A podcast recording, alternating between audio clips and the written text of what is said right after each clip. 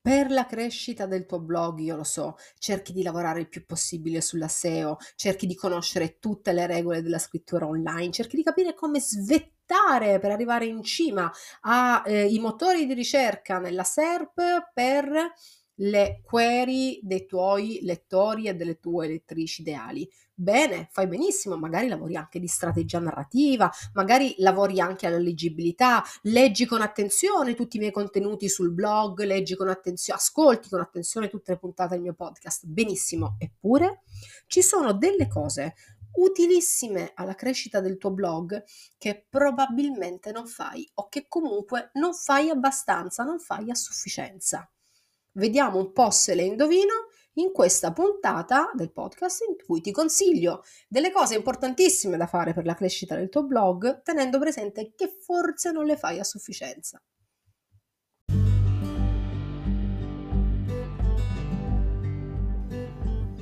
Ciao, io sono Sabrina Barbante, blogger, SEO strategist e sono anche la tua blogging coach. Contente Noi è il mio podcast che parla dell'etica della creazione dei contenuti online guidandoti nel mondo del blogging, della SEO, della strategia narrativa fino a parlare dei principali metodi di monetizzazione. Seguimi su sabrinabarbante.com, il mio blog, per leggere di blogging e viaggi, ma in chiave sociopolitica.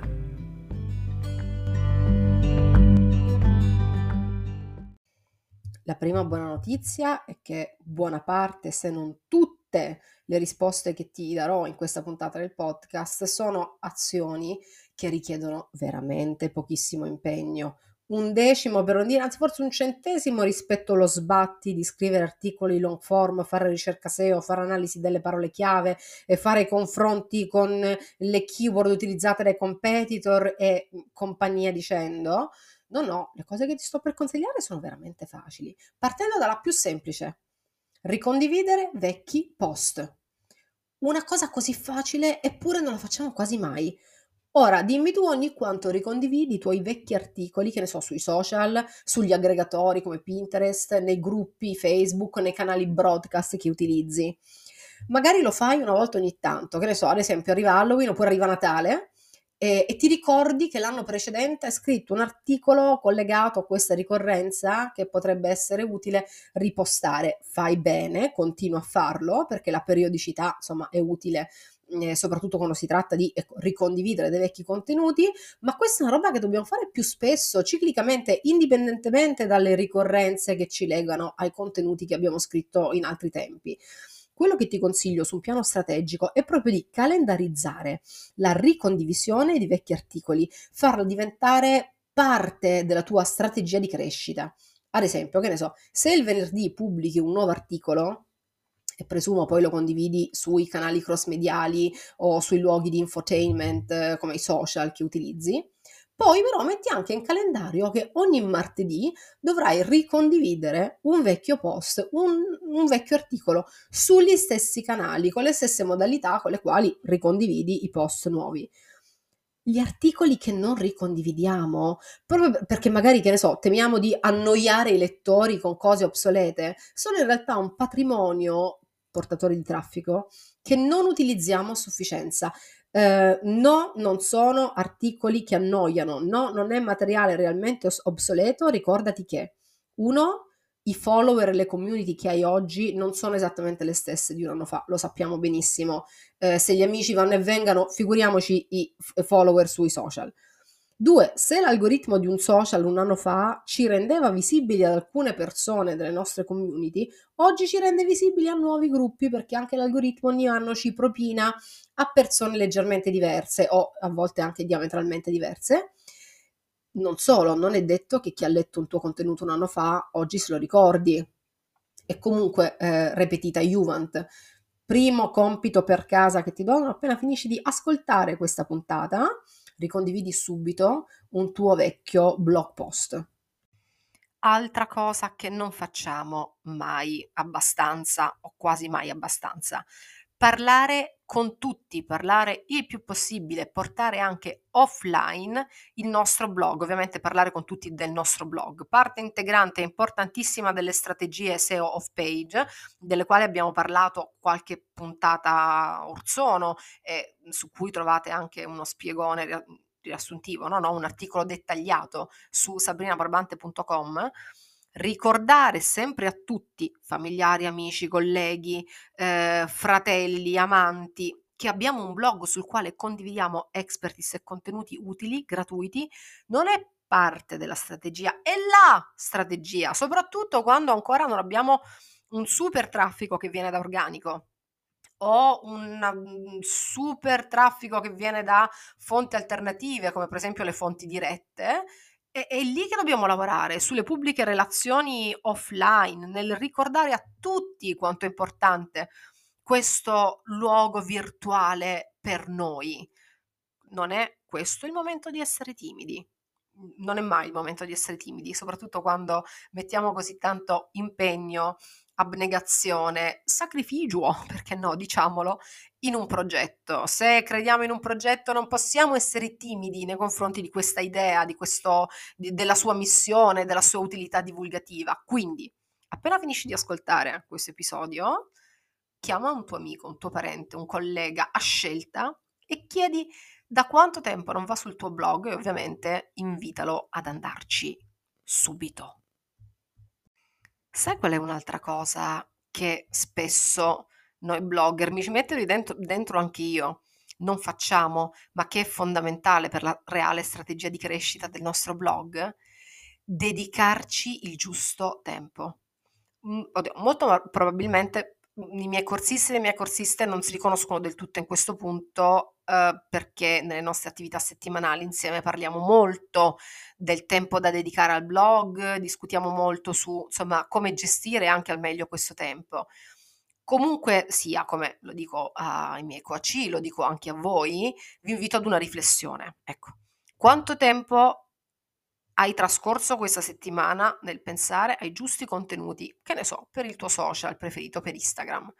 Quante energie hai impiegato nell'arrovellarti su come essere originale, come fare hype, quanto tempo um, hai impiegato per ricondividere il post dell'indignazione che va di moda nel, in questo mese? Fai un po' un'analisi di questo tempo più o meno, abbastanza approssimativa, ma neanche tanto.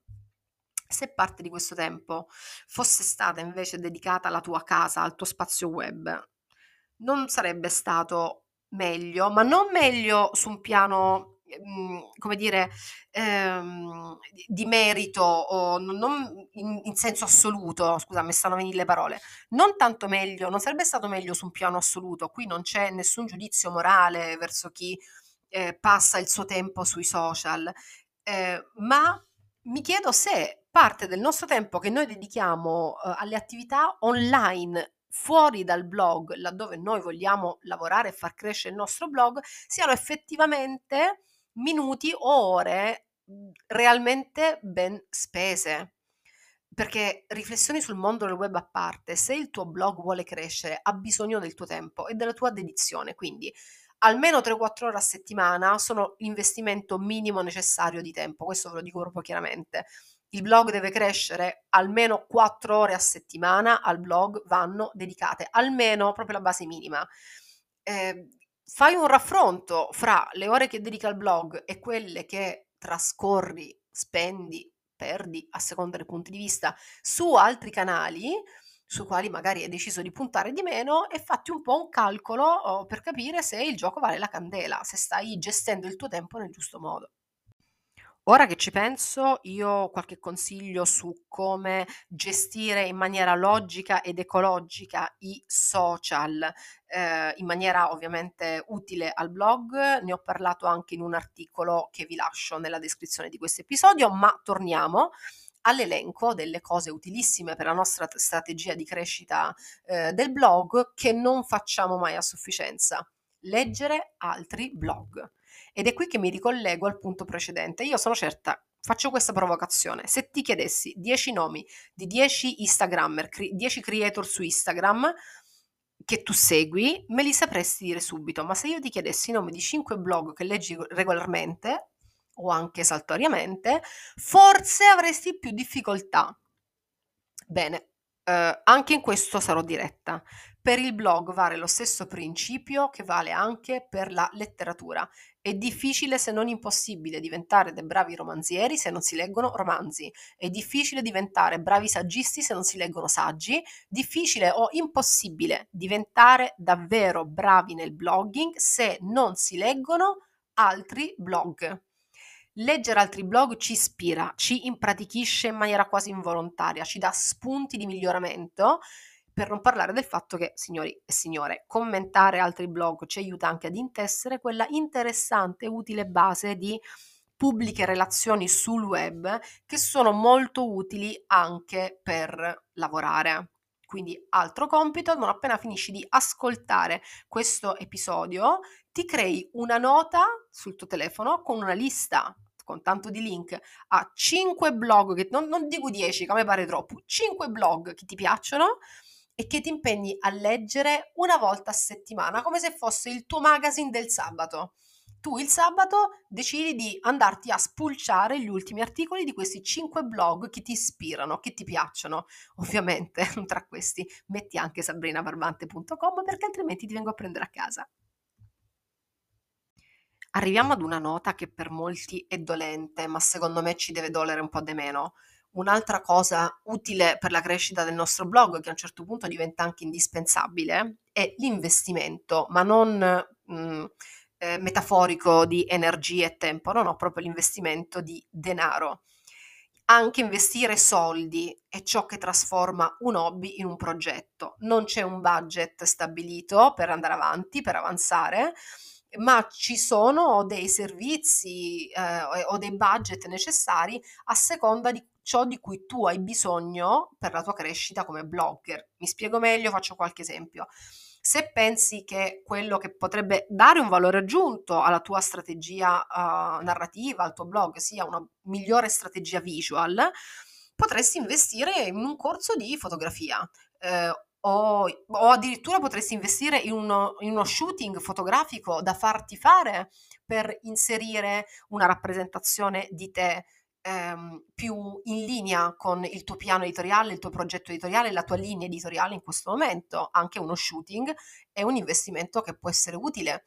Eh, oppure se ti rendi conto che puoi avere delle lacune sulla SEO, puoi acquistare un corso sulla SEO che te lo dica a fare e io ho registrato il videocorso qualche mese fa per Wild Creator Academy, vi lascio il link a questo corso dettagliatissimo accompagnato da una dispensa lunghissima e dettagliatissima sulla SEO, adatta sia ai beginners che alle persone un po' più avanzate e usando il codice sconto Sabrina10 avrete uno sconto del 10%. Vi lascio il link nella descrizione dell'episodio.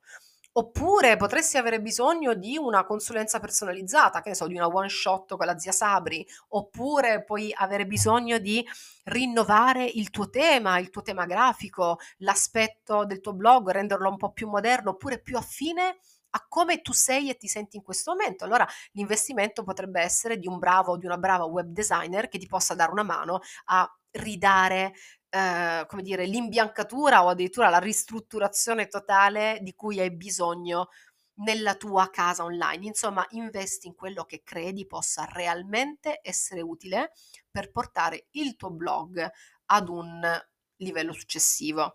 Anche qui ti do un compitino per casa in più, non appena finisci di ascoltare questo episodio, fatti un giretto nel mio e-shop, ti lascio il link nella descrizione dell'episodio per capire se c'è qualcosina che ti puoi autoregalare o far regalare per far crescere il tuo progetto in questa specifica fase.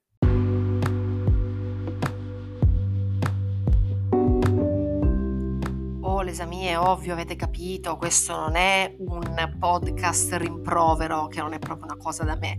E più che altro, diciamo, questa puntata è stato un modo un po' così particolare per farvi notare quanto alcune azioni molto semplici, molto facili da inserire nella nostra tabella di marcia bloggosa, nella nostra vita quotidiana, possono però aiutarci moltissimo nel traffico, nell'aumento della nostra autorevolezza, nell'avanzamento del nostro blog, nella nostra vera e propria strategia di crescita. A volte la crescita, almeno in alcuni casi, può essere una serie di azioni più semplici di, di quello che pensiamo.